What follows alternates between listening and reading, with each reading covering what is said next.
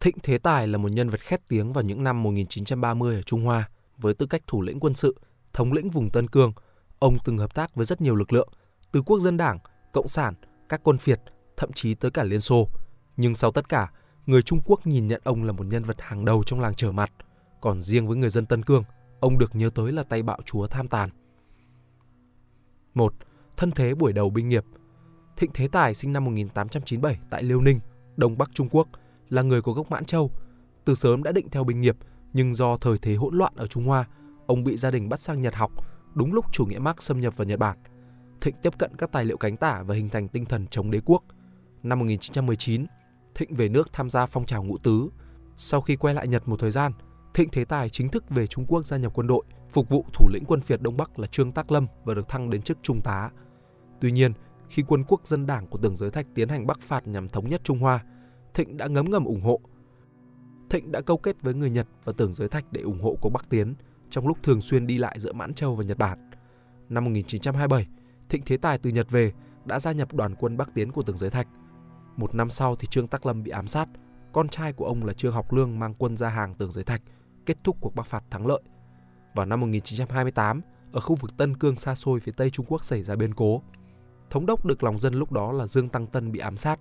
Viên thống đốc kế nhiệm là Kim Thụ Nhân lại thù ghét người thiểu số, vơ vét tài sản và tập trung quyền lực vào tay người Hán. Điều này làm dân chúng Tân Cương, đặc biệt là người dân tộc thiểu số Duy Ngô Nhĩ theo Hồi giáo, oán hận và chống đối Kim Thụ Nhân. Lúc đó Tân Cương chưa có lực lượng quân đội nào của chính quyền quốc dân đảng. Kim Thụ Nhân phải dựa vào một lực lượng đặc biệt, đó là khoảng một vạn tàn quân Bạch Vệ Nga từ thời nội chiến Nga năm 1917 đến 1921 đang định cư ở vùng Tân Cương. Số quân Bạch Vệ này được trả lương để bảo vệ chính quyền Tân Cương, mà số tiền thực tế do Liên Xô cung cấp cho Tân Cương để giữ số tàn quân này không chống phá Liên Xô. Nhưng đến năm 1930, nhận thấy tình hình căng thẳng, Kim Thụ Nhân gửi thư đến Nam Kinh nhờ Tưởng Giới Thạch phái quân đội đến để bảo vệ. Cuối năm 1930, Tưởng cử Thịnh Thế Tài mang quân đến Tân Cương, đi qua đường Liên Xô để bảo vệ chính quyền địa phương của Kim Thụ Nhân. 2. Lãnh chúa Tân Cương và cuộc đấu đá quyền lực. Càng tăng cường quân đội của Kim Thụ Nhân, dân chúng Tân Cương càng thêm oán giận. Năm 1931, những người Hồi giáo nổi dậy vũ trang ở Kumul, Cáp Mật. Lúc đó, chính quyền Tưởng Giới Thạch cho rằng phải loại bỏ Kim Thụ Nhân mới có thể yên được Tân Cương. Vì vậy khi nổi dậy Cáp Mật nổ ra, Tưởng đã phái lãnh chúa vùng Cam Túc lúc đó là Mã Trọng Anh sang Tân Cương để đánh dẹp. Mã Trọng Anh đã mang đội quân thiện chiến của mình là sư đoàn 36, hay còn gọi là Mã Gia Quân vào Tân Cương – nhưng cũng đồng thời chiếm đóng luôn vùng này. Lực lượng này có đặc điểm là đại đa số binh lính là người dân tộc Hồi, ở đây là Hui chứ không phải là Hồi giáo. Cùng lúc đó, Thịnh Thế Tài tận dụng thời cơ được Liên Xô hỗ trợ nên đã lật Kim Thụ Nhân và trở thành thống đốc Tân Cương trong lúc quân của Mã Trọng Anh cũng đang ở Tân Cương. Dù cùng là tướng quốc dân đảng và đang dập tắt nổi loạn, nhưng Thịnh Thế Tài không muốn sự xuất hiện của quân Cam Túc trong lãnh thổ của mình. Thịnh Thế Tài đã ra lệnh đuổi quân của Mã Trọng Anh khỏi Tân Cương. Đến lúc này, với sự hỗ trợ của Liên Xô, Thịnh Thế Tài vươn lên thành thủ lĩnh lớn nhất ở Tân Cương. Để hỗ trợ tại chỗ cho Thịnh, Liên Xô đã thuyết phục một lực lượng hàng nghìn tàn quân bạch vệ từ thời nội chiến Nga đang định cư ở Tân Cương, sẵn sàng giúp đỡ Thịnh khi cần. Lúc này, tình hình ở Tân Cương như một mớ hỗn độn, có cùng lúc các lực lượng của Thịnh Thế Tài, Mã Trọng Anh, quân nổi dậy Hồi giáo, Liên Xô, quân bạch vệ vân vân, trong khi chính phủ Nam Kinh của Tưởng Giới Thạch thì hoàn toàn mất kiểm soát. Đây là hoạt hình Trung Quốc mô tả các thế lực trong và ngoài nước sâu xé Tân Cương năm 1933 trong khi hai tướng quân Thịnh Mã đánh nhau, ba bàn tay của các đế quốc Anh, Liên Xô, Nhật Bản nhăm nhe thâu tóm các tài nguyên của vùng này như vàng, ngựa, gia súc trong sự bất lực của người dân Tân Cương. Năm 1933, lấy lý do Thịnh Thế Tài là con rối của Liên Xô, Mã Trọng Anh đem quân thảo phạt lần một. Họ tiến đến cửa ngõ Dihua, tức thủ phủ Urumqi của Tân Cương ngày nay, và chuẩn bị chiếm thành phố. Để ứng cứu, 1.800 quân bạch vệ Nga của tướng Pavel Papangut đã đến chiến đấu bảo vệ Dihua. Trận chiến diễn ra vô cùng đẫm máu, làm 6.000 người chết gồm nhiều dân thường. Jihua bị tàn phá nặng nề, bao gồm cả những khu phố cổ hàng nghìn năm tuổi. Nhưng kết quả là quân Bạch Vệ đã giúp bảo vệ chính quyền của Thịnh Thế Tài thành công. Mùa xuân năm 1934, quân của Mã Trọng Anh thảo phạt lần hai. Lần này thì quân Bạch Vệ cũng không cứu nổi Thịnh Thế Tài nữa. Di Jihua bị bao vây lần hai và ở Nam Kinh Tưởng Giới Thạch cũng sẵn sàng gửi 15 vạn quân lên Tân Cương chinh phạt Thịnh Thế Tài. Nhưng vào lúc hiểm nghèo nhất thì ông lớn đỡ đầu cho Thịnh là Liên Xô đã ra tay – sự kiện sau đó được biết đến với cái tên gọi cuộc can thiệp của Liên Xô vào Tân Cương năm 1934. 7.000 quân Liên Xô cùng xe tăng, máy bay, trọng pháo vượt qua biên giới Tân Cương đầu năm 1934, kéo theo vài nghìn quân bạch vệ. Họ tiến vào Tân Cương dưới tên gọi tình nguyện viên Altai. Dù vũ khí vượt trội nhưng do không quen địa hình, quân Liên Xô đã hứng chịu nhiều thương vong lớn. Họ bị Mã Hổ Sơn, phó tướng của sư đoàn 36 cầm chân trong một tháng.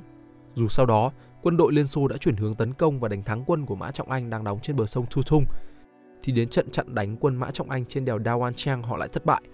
Hậu quả là gần 100 lính Liên Xô bị quân của Mã Trọng Anh giết bằng cách ném xuống hẻm núi dưới chân đèo Dawan Chang, mà sau này chính phủ Cộng hòa Nhân dân Trung Hoa tìm lại được 79 hài cốt về an táng. Dù vậy, cuối cùng thì Liên Xô cũng chiến thắng, đẩy được quân của Mã Trọng Anh khỏi Tân Cương. Bản thân Mã Trọng Anh sau đó cũng mất tích và số phận của ông thế nào vẫn là một bí ẩn lớn với lịch sử Trung Quốc. Phần lớn tin rằng Mã Trọng Anh đã bị bắt sang Liên Xô và chết vào khoảng chiến tranh thế giới thứ hai hoặc đại thanh trừng ở Liên Xô khoảng năm 1937. Câu chuyện trên được ghi chép bởi Sven Hedden, một nhà thám hiểm người Thụy Điển, trong lúc thám hiểm bồn địa Tarim ở Tân Cương đã vô tình bị sư đoàn 36 của Mã Trọng Anh bắt trên đường họ rút lui. Lý do được giải thích là quân của sư đoàn 36 thường xuyên cướp những chiếc xe tải họ gặp trên đường đi.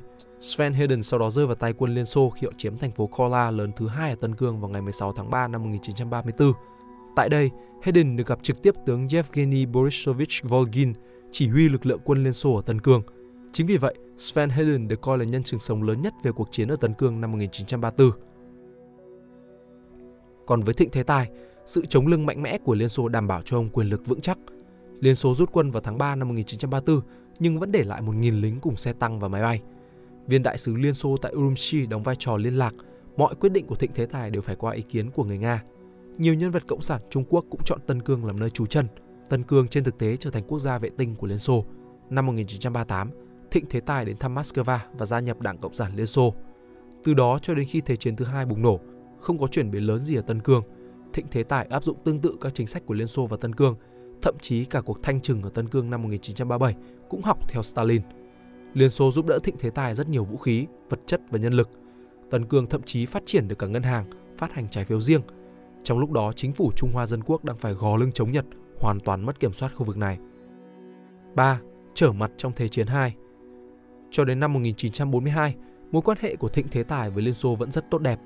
Nhưng đến mùa hè năm 1942, khi Đức Quốc xã tấn công Liên Xô như vũ bão, Thịnh Thế Tài nghĩ rằng ngày tàn của Liên Xô đã điểm và y đã trở mặt về quy hàng chính phủ Trung Hoa Dân Quốc. Để tỏ lòng trung thành, Thịnh Thế Tài đã cho treo cờ Dân Quốc thay cờ Liên Xô, trục xuất các cố vấn Liên Xô và đáng kể nhất là cho bắt giết em trai của Mao Trạch Đông là Mao Trạch Dân, người đang lánh nạn ở Tân Cương.